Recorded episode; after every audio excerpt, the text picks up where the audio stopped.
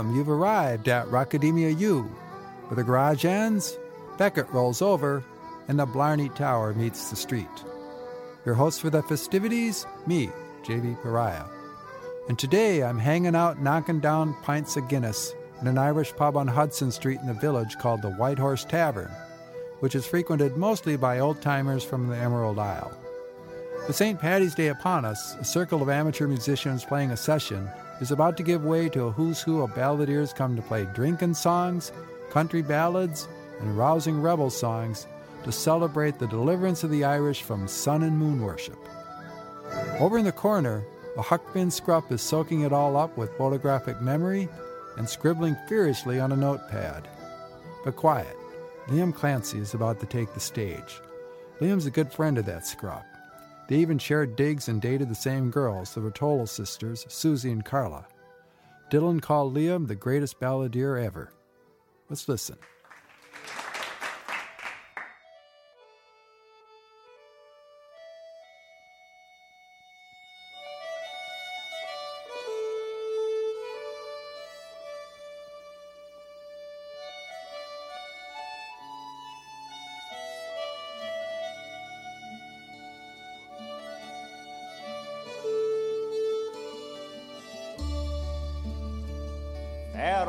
To Tarwathie, adieu Mormond Hill, and the dear land of Crimond, I bid ye farewell. I am bound out for Greenland and ready to sail, in hopes to find riches a hunting the whale.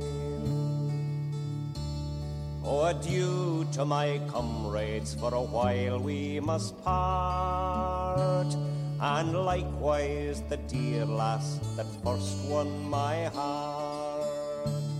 Oh, the cold ice of Greenland my love will not chill. And the longer my absence, more loving she'll feel.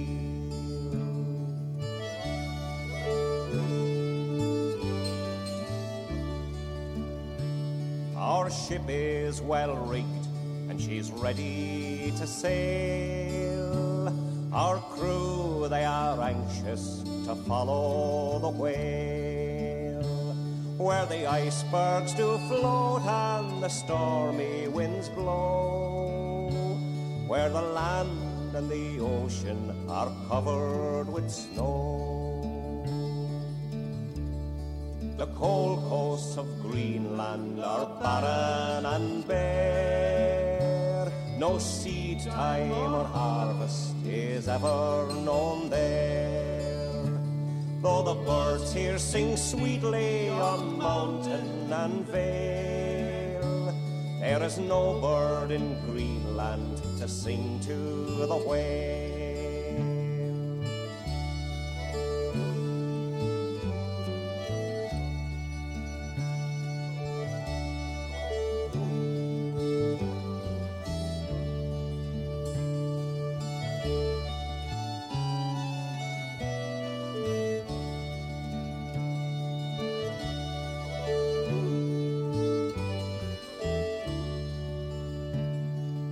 No habitation for a man to live there, and the king of that country is the fierce Greenland bear. There will be no temptation to tarry along there. With our ship bumper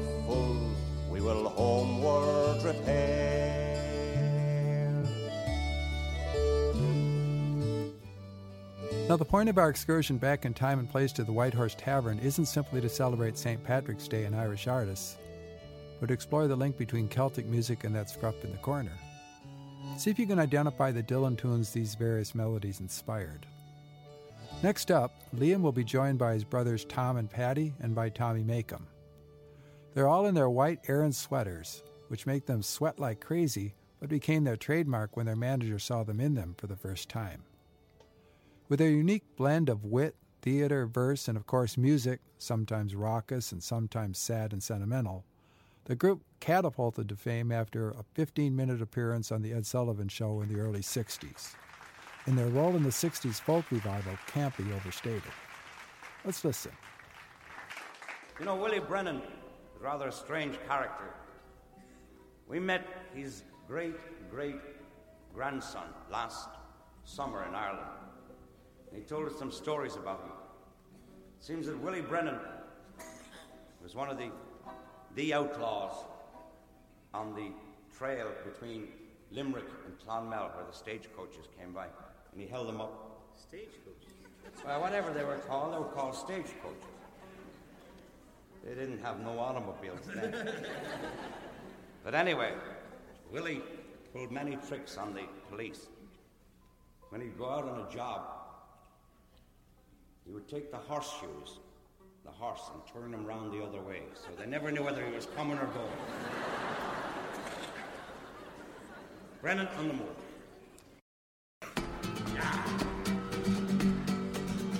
It's of a brave young highwayman, the story we will tell. His name was Willie Brennan, and in Ireland he did dwell. Was on the Kilworth Mountains, they commenced his wild career.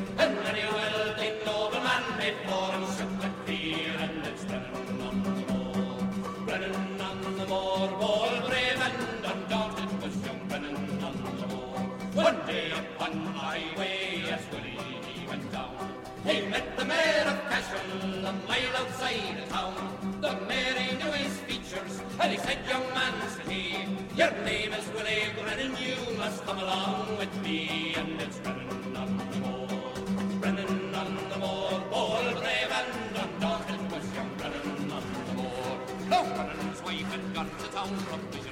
For and when she saw the Willie, she commenced to weep and cry. That hand to me that tenpenny, and soon as Willie spoke, she handed him a blunderbuss from underneath her cloak. For young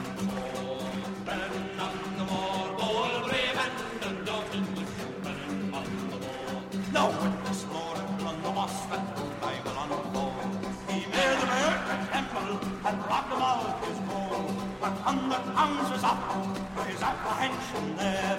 So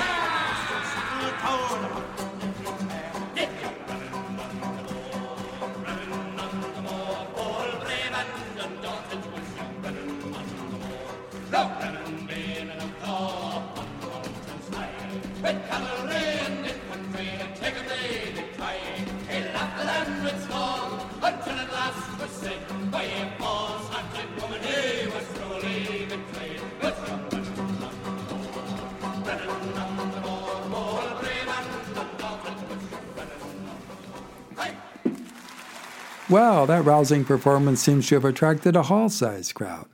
But now, before we time travel back to the White Horse Tavern for more, let's connect the first two songs to their Dylan transformations.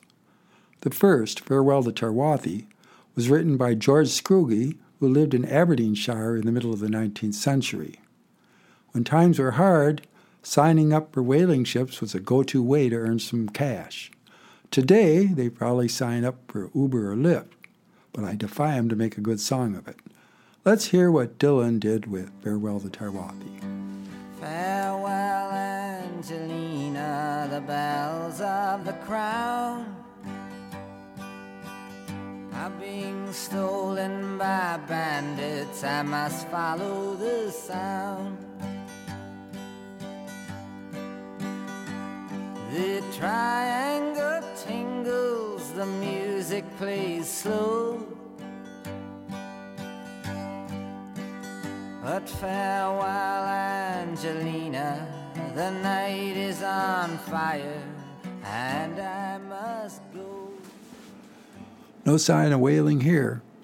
With its evocative non literal imagery, Farewell Angelina would be right at home on Bringing It All Back Home, which is when it was recorded around. But it was only released as part of the bootleg series, initially volumes 1 to 3. The same release also featured the Dylan lift and twist of Brennan on the Moor. So let's listen to that. Come around, you roving gamblers, and a story I will tell about the greatest gambler. You all should know him well. His name was Willie O'Conley, and he gambled all his life. He's had 27 children, yet he's never had a wife. And it's right, Willie, ride. Roll, Willie, roll. Wherever you're a gambling now, nobody knows. Taking the stage, Jean Ritchie, a singer songwriter and dulcimer player from the Cumberland Mountains of Kentucky who had to share her bedroom with nine sisters back in Viper. Not until their family got a radio in the 40s did they realize that what they'd been singing was hillbilly music, a healthy portion of which derived from the old country across the pond.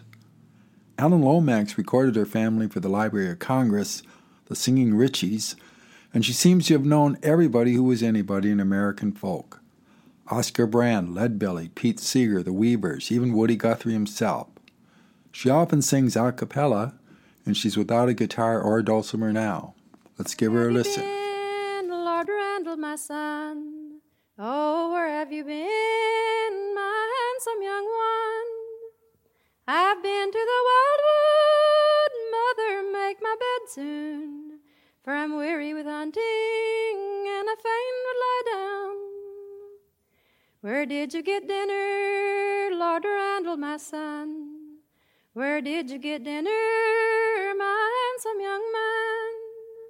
I dined with my true love, mother, make my bed soon, for I'm weary with hunting, and I fain would lie down.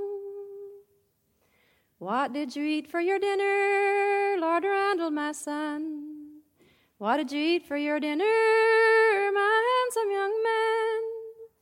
I had eels boiled in broth, mother, make my bed soon, for I'm weary with hunting, and I fain would lie down. What's become of your bloodhounds, Lord Randall, my son? What's become of your bloodhounds, my handsome young man? Oh, they swelled and they died, mother, make my bed soon, for I'm weary with hunting, and I fain would lie down. Oh, I fear you are poisoned, Lord Randall, my son. I fear you are poisoned, my handsome young man. Oh, yes, I am poisoned, mother, make my bed soon, for I'm sick at my heart, and I fain would lie down. What will you leave your old father, Lord Randall, my son? What'll you leave your old father, my handsome young man? My castle and land, mother, make my bed soon, for I'm sick at my heart, and I fain would lie down. What'll you leave your old mother, Lord Randall, my son? What'll you leave your old mother, my handsome young man? My gold and my silver, mother, make my bed soon, for I'm sick at my heart, While you leave your own true love, Lord Randall, my son. While you leave your own true love, my handsome young man. Oh, I'll leave her hellfire, mother, make my bed soon. For it's now I am dying, and I got to lie down. Well, let's face it. Nowadays, a cappella can clear a room faster than the skunk now residing under my buddy's house. Now, even the most casual fan should have recognized what Dylan's song was prompted by Lord Randall. But maybe less well known is how the cataloging of images can be traced from Allen Ginsberg's poetry all the way back to Walt Whitman, he of Leaves of Grass, Out of the Cradle, Endlessly Rocking, and other seminal works. Hence the union of the literary with the musical. And now, for those of you who couldn't pinpoint the Dylan connection, here it goes. Oh, where have you been, my blue-eyed son? And where have you been, my darling young one? I've stumbled on the side of twelve misty mountains. I've walked and I've crawled on six crooked highways. I've stepped in the middle of seven sad forests. I've been out in front of a dozen dead oceans. I've been 10,000 miles in the mouth of a graveyard, and it's hard, it's hard, it's hard, it's hard, it's hard. Rains gonna fall. And now for some comic relief by way of limericks. According to Encyclopedia Britannica, a limerick is a popular form of short, humorous verse that is often nonsensical and frequently ribald. It consists of five lines rhyming AABBA, and the dominant meter is anapestic, da da da, with two metrical feet in the third and fourth lines and three feet in the others. The origin of the limerick is unknown, but it's been suggested that the name derives from the chorus of an 18th century Irish soldier song, Will You Come Up to Limerick? To this were added impromptu verses crowded with improbable incident and subtle innuendo. Quote unquote. Let's have Michael Palin demonstrate a couple PG ones. A lady musician called Hamp was prone to quite severe cramp. One day at the harp, she got stuck in F sharp and was freed by a acetylene lamp. A surgeon from Glasgow called Mac once forgot to put everything back. As his train made to start, his case came apart and a kidney rolled down off the rack. There once was an artist named Dylan, whose way with the word was quite thrilling. At a bar all night long, he copped Celtic songs and turned them all into a killing. Hey, I'm a poet. I know it. Hope I don't blow it. But I'm next, a bearded, mangy haired singer from the dirty old side of Dublin, Luke Kelly, founder and lead singer of the legendary group from the early 60s, the Dubliners. Though he's famous for his rendition of great tunes like Patrick Kavanagh's Raglan Road, tonight he's going to perform a Come Ye All might have done when he was busking on the hard scrabble streets. And the hawk are lads, and gay a blow that tramps the country round and round. Come listen, ein and I'll tell ye a roving tale o sights that I hae seen. It's far and tae the snowy north and south by Gretna Green. Oft times I've laughed and tae myself when trudging on the road. My toe rags around my blistered feet, my face as brown as a toad. We lumps of cake and tatty scones, we wangs of braxy ham. No gien thought frae where I've come, and less to where I'm gone. I've done my share of humpin' wi' the dockers on the Clyde. I've helped in Buckie trawlers haul the herring now at the side. I helped to build the mighty bridge that spans the busy Forth. And we money and Angus famers trig, I to the bonny earth. I'm in the summertime beneath the bright blue sky. No thinking in the morning where at night I'll hate to lie.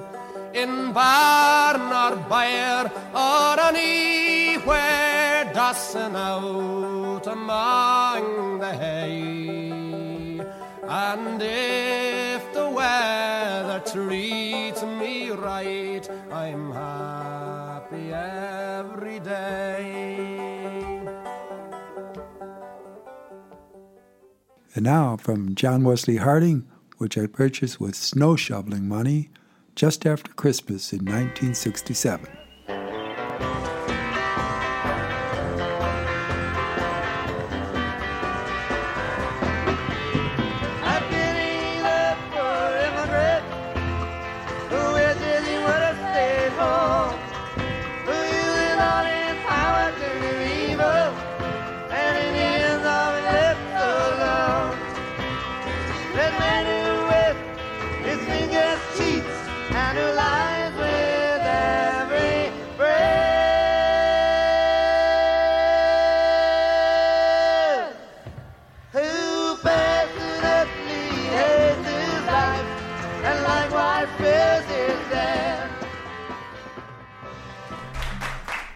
Come gather round people wherever you roam and admit that the waters of Liffey have known many great writers and poets. A good number of them educated at Trinity College, which also houses the Book of Kells, a transcription of the Bible. In his fascinating book, How the Irish Saved Civilization, Thomas Cahill tells of how the monks and scribes of Ireland preserved Western heritage when continental Europe drifted into the Dark Ages that went from the fall of Rome to the rise of Charlemagne. Perhaps it's this attention to the written word that accounts in part for so many fine writers and poets among the saints and scholars of that Emerald Isle. A few of the prominent Dubliners? Well, there's James Clarence Mangan from Fishamble Street, his most famous poem being Dark Rosaleen. Oh, my dark Rosaleen, do not sigh, do not weep. The priests are on the ocean green, they march along the deep, etc. Then there are other 19th century writers like Bram Stoker of Dracula fame, Thomas Moore, whose poems inspired many Irish tenors, Oliver Goldsmith, author of The Vicar of Wakefield, and of course Jonathan Swift, author of Gulliver's Travels and the satiric masterpiece A Modest Proposal, which is probably still being misinterpreted to this day. Then moving into the 20th century, who hasn't heard of Oscar Wilde, George Bernard Shaw, W.B. Yeats? Not to mention Playboy of the Western World and James Joyce, author of Portrait of an Artist, Dubliners, Ulysses, and Finnegan's Wake. The latter losing some scholars in the labyrinth of words for their entire lives. But now on stage is the kid with the corduroy cap, who himself would lose many a scholar in the maze of words. Let's listen. That's the Scottish part.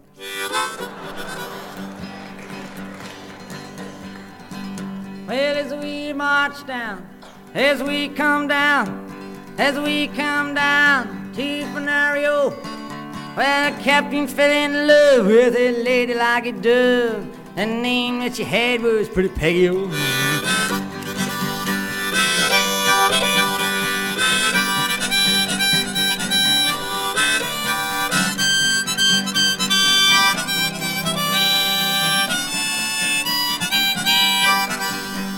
What will your mother say? What will your mother say? What will your mother say, pretty Peggy? Oh, what will your mother say? For I know you're gone away, and you're never, never, never coming back, yo.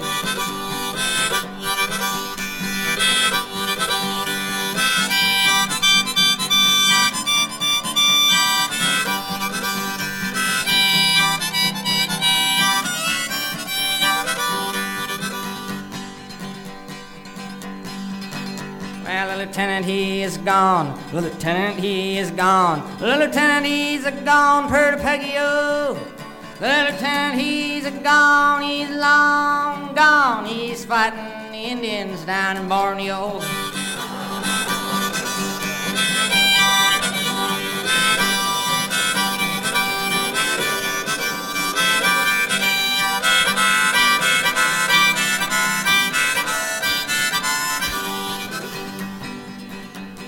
Corporal, he's gone too. The corporal, he's gone too. He sure is gone, per to Peggy oh.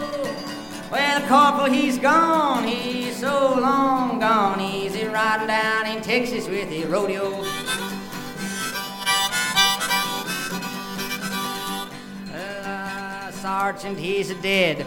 Pretty Peggy, oh my dear. The sergeant, he's dead. Pretty Peggy, oh, oh, oh, the sergeant, he's dead. He's died for me, and they buried him someplace down in Louisiana, oh. This kid is bursting at the seams with talent. So wrote distinguished music critic Robert Shelton in the now failing New York Times after seeing Dylan perform at Gerde's Folk City in the fall of 1961. He looks like a cross between a choir boy and a beatnik. His voice is anything but pretty. All the husk and bark are left on his notes, and a searing intensity pervades his songs. Elasticized phrases are drawn out until you think they may snap. He rocks his head and body, closes his eyes in reverie, and seems to be groping for a word or mood, then resolves the tension benevolently by finding the word and the mood. He was vague about his antecedents and birthplace, but it matters less where he's been than where he's going, and that would seem to be straight up. Now, word has it that our budding folk singer, as opposed to a singer of folk songs, took a copy of the Revue Indus audition with John Hammond, the legendary exec for Columbia Records, and voila, a superstar was born. A few years later, it would be Leonard Cohen's turn, and later still, Bruce Springsteen's. A man with a golden ear, that was Mr. John Hammond. Taking the stage now, John Renbourn, legendary guitarist, songwriter, and co founder of the British folk group Pentangle. Caught up in the Skiffle craze in Britain in the late 50s, he went hitchhiking after school and met up with other skifflers, lifting from them what he could. Skiffle is an amalgamation of American folk, blues, bluegrass, and jug band. Tonight, though, John's sticking with balladry.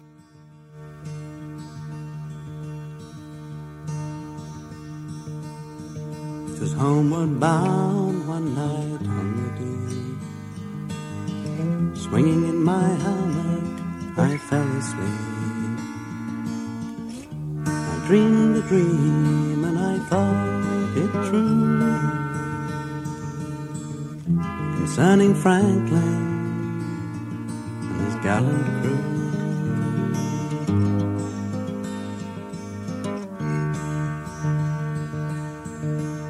Hundred seamen he sailed away to the frozen ocean in the month of May to seek a passage around the pole. We poor seamen do sometimes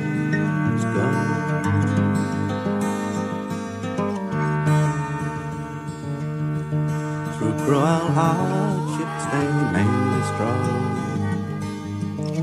Their ships on mountains of ice was grown. Only the Eskimo in his skin canoe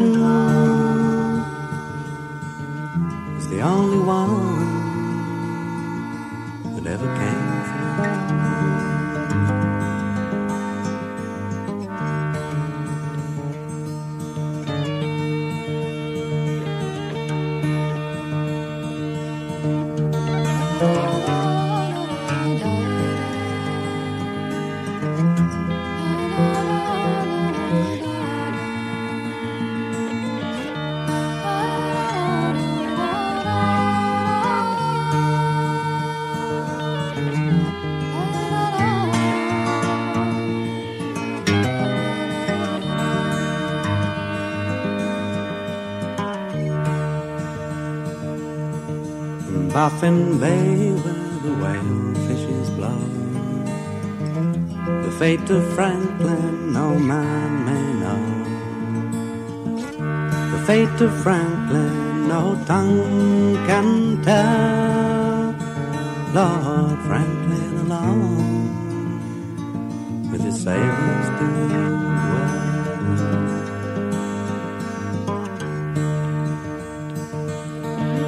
Now my it gives me pain. My long lost Franklin, I would cross the main. Ten thousand pounds would I freely give to say on earth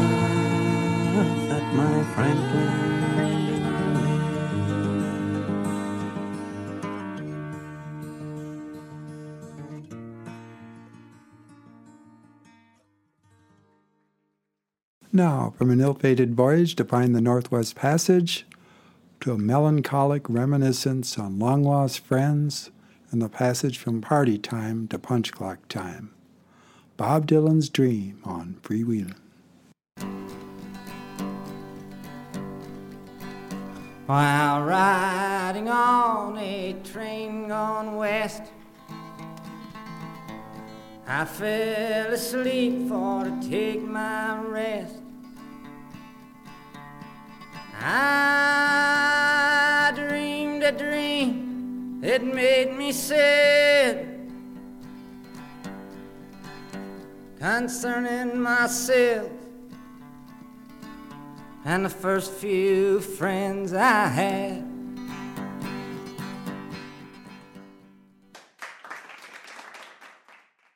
So, why is Ireland the Emerald Isle as opposed to, say, the Blacktop Isle? Well, for one, it's because it hasn't been paved over as much as the U.S. But the other is because of all the rain. I mentioned that to an old relative who's been pestering me to come visit her and her family in Limerick, but she begged to differ.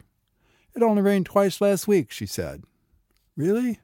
Yeah, from Monday to Wednesday and Thursday to Sunday. Moving along, I mentioned Yeats earlier. Some of his poems were set to music, such as Down by the Sally Gardens and the one we're about to hear now, The Song of Wandering Angus. Taking the stage to perform it is Jean Redpath, who arrived in the early 60s in the U.S. from Edinburgh with $11 in her pocket and who, through a series of lucky breaks, found herself four months later in the village, sharing quarters with Ramblin' Jack Elliott and that scrup in the corduroy cap. She specializes in Scottish music, including the songs of Scotland's national bard Robert Burns, he of Auld Lang Syne and Mice and Men, among other poems. But in the words of Edinburgh's Evening News, quote, to call Jean Redpath a Scottish folk singer is a bit like calling Michelangelo an Italian interior decorator. End of quote. Let's hear why.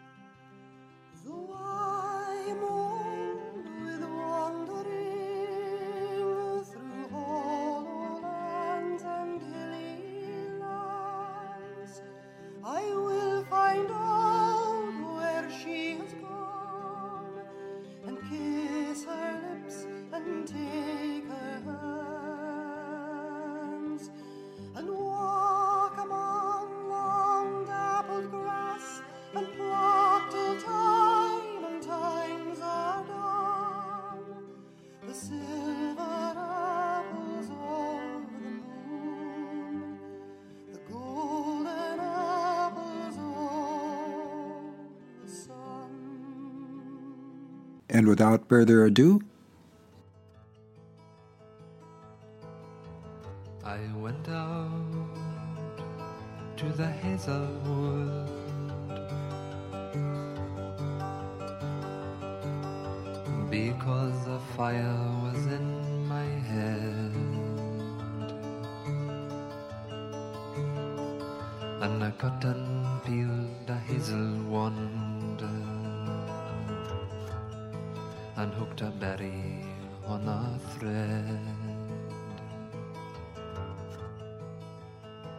So, if you detected that the singer was Donovan and not Dylan, treat yourself to a Guinness.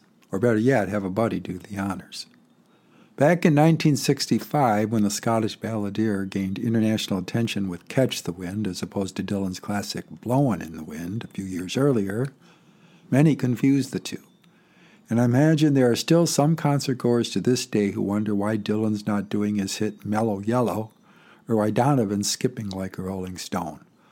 But be that as it may, though Dylan hasn't copped it, the Song of Wandering Angus is a worthy Celtic classic, and Donovan's just one degree of separation from the hymning bard. and pluck till time and times are done.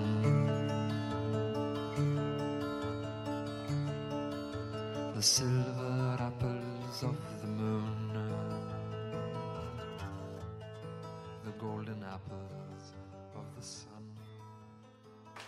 One who plucked many a silver apple of the moon and golden apple of the sun is Ewan MacColl, a British man for all seasons who was a folk song collector and singer, socialist, actor, poet, playwright, and record producer, whose daughter is the singer songwriter Kirsty MacColl.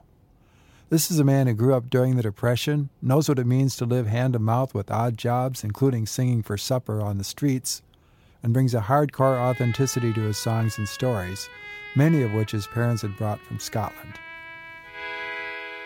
The winter was howling o'er moor and o'er mountain, and wild was the surge o' the dark rolling sea.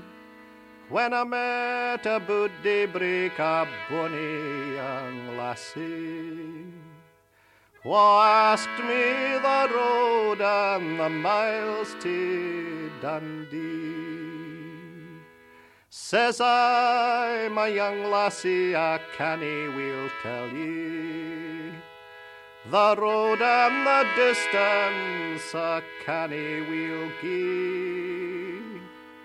But gin ye permit me to gang a wee bitty, I will show ye the road and the miles to Dundee.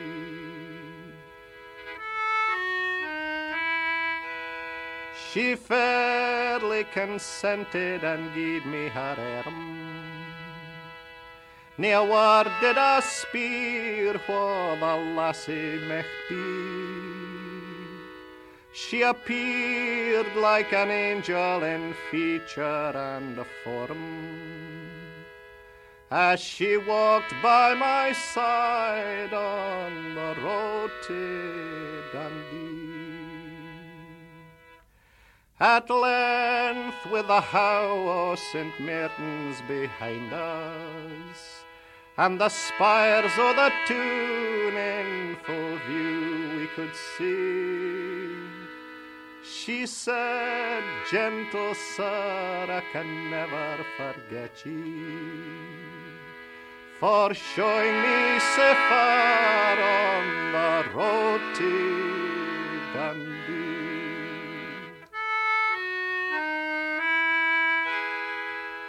This ring and this purse tuck to prove I am grateful.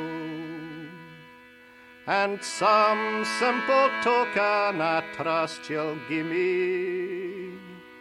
And in times to come I'll the laddie remember that showed me the road and the miles to Dundee. I took a gold pin from the scarf in my bosom and said, Take this in remembrance of me. Then bravely I kissed the sweet lips of this lassie then parted frae her on the road to Dundee. Then here's to the lassie, and e'er can forget her. Laddie that's listening to me, and never be sweet to convoy a young lassie, though it's only to show her the road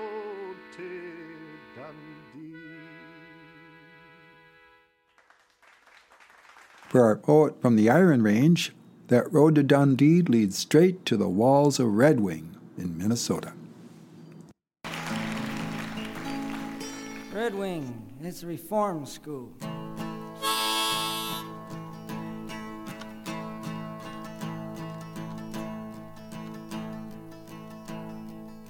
Don't have no high school football teams or nothing like that, though. or no cheerleaders.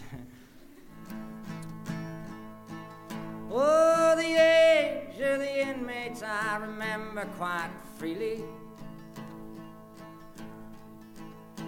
No younger than 12, no older than 17. Thrown in like bandits and cast off like criminals. Inside the grounds of the walls of Red Wing.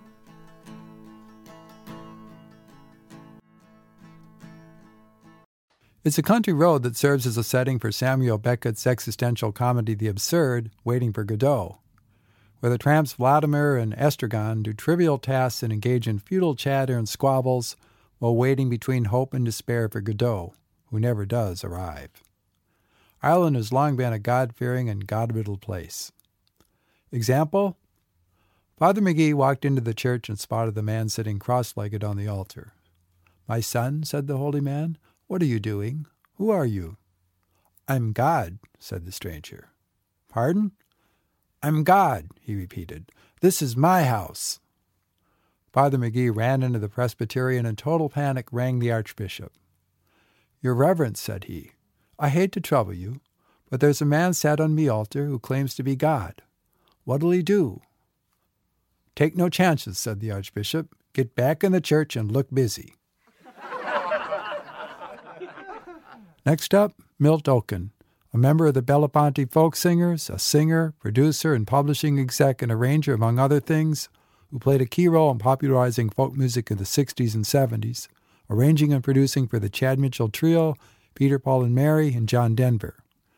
With him is Ellen Stekert, a folklorist from the New York suburb of Great Neck, for whom music was a way of moving from the background to the foreground in a male dominated society and whose essay Sense and Nonsense in the Folk Song Movement, 1930 to 1966, should be required reading for anyone interested in knowing the four types of folk song groups in the cities. Where are you going to? Scarborough Fair.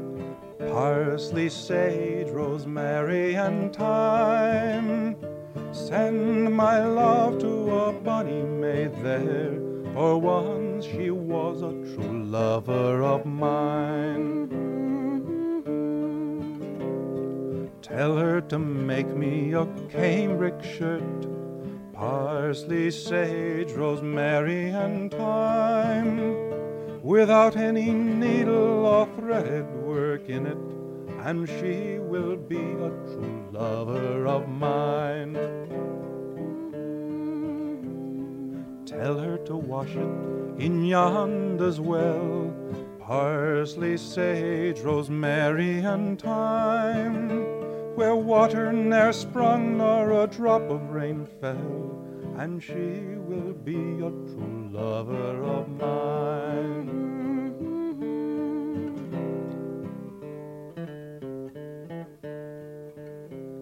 Now where are you going to? Scarborough Fair parsley, sage, rosemary, and thyme.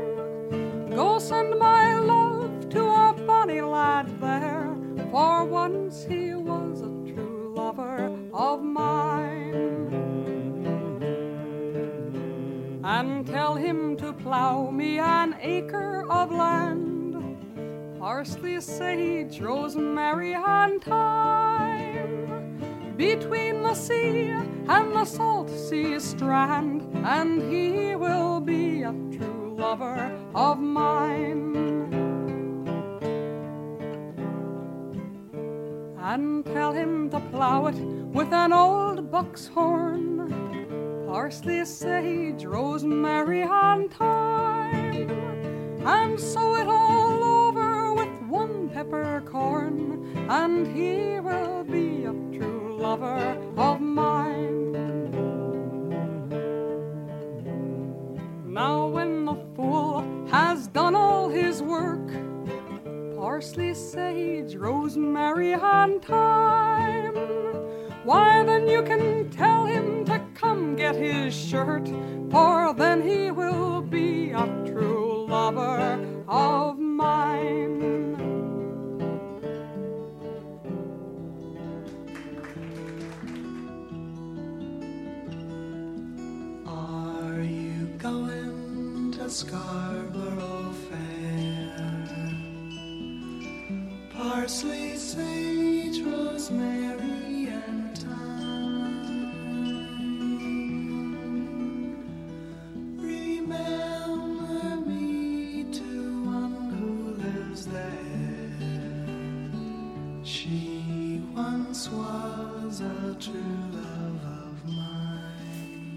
Now, if you saw no Dylan connection again, treat yourself to half a pint of Guinness.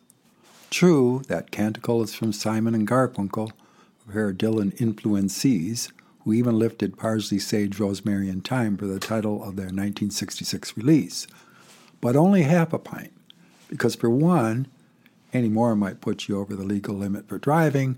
and I don't want to be responsible for aiding and abetting disorderly conduct. And for another, because of this snippet, at least half of which Dylan lifted for Girl from the North Country. If you're traveling in the North Country Fire, where the winds hit heavy on the borderline, remember me to one who lives there. She was once a true love of mine.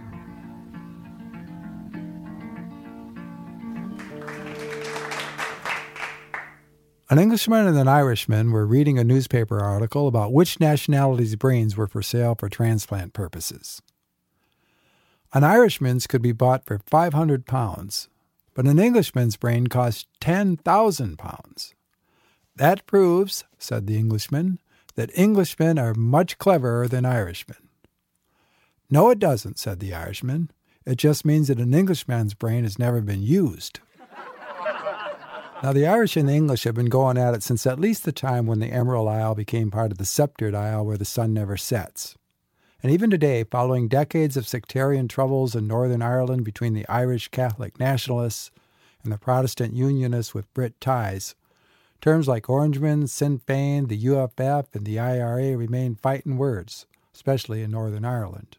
I recall being at a session once where an Irish fiddler from the north sat out the centenary march because of its Orangemen association, Good Friday peace accord or not.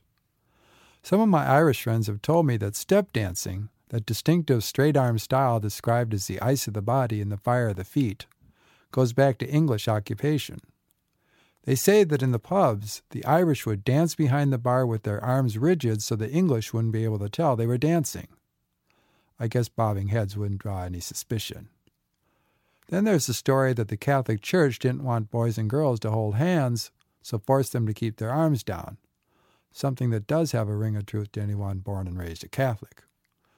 But according to the consensus of online sources, the most credible explanation is that the dance masters of the 18th century were the likely cause.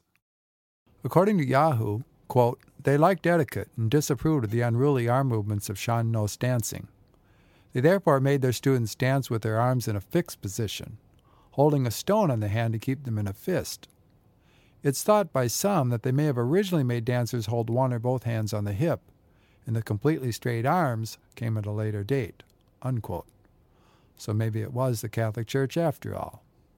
Whatever the reason, here are the Dubliners with a song that should give us all pause about blind loyalty to a cause or to a flag. Come all ye young rebels, and list while I sing. For love of one's a terrible thing. It banishes fear like the speed of a flame, and it makes you a part of the patriot's game. My name is O'Hanlon. I've just gone sixteen. My home is in Monaghan,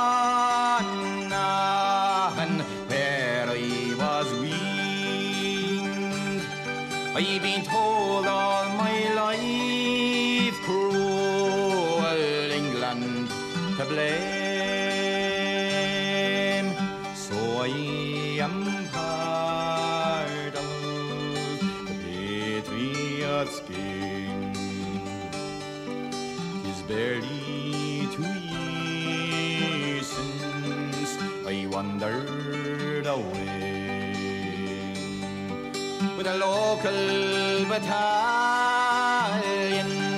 of the Bold IRA. I've read of our heroes, I've wanted the same for the play up my pardon, the Patriots game. This island for long been half free. Six counties are under John Bull's tyranny, and most of our leaders are greatly to blame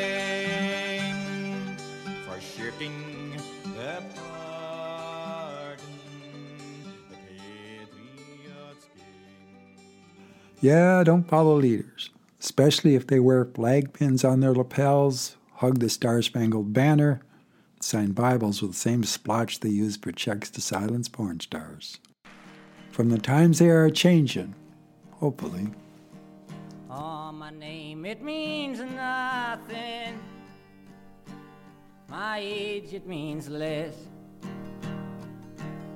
The country I come is called the Midwest. I was brought up there and taught there the laws to abide. And the land that I live in has God on its side. And so ends part one of Dylan at the White Horse Tavern on St. Patty's Day. Me, I'm off to drain a Bailey's Irish Cream while they dye the Chicago River green. But here's hoping you'll stop by for part two. Lots more fun to come. Signing off, JB of Rockademia U. All wrongs righted, all rights reserved, 2019.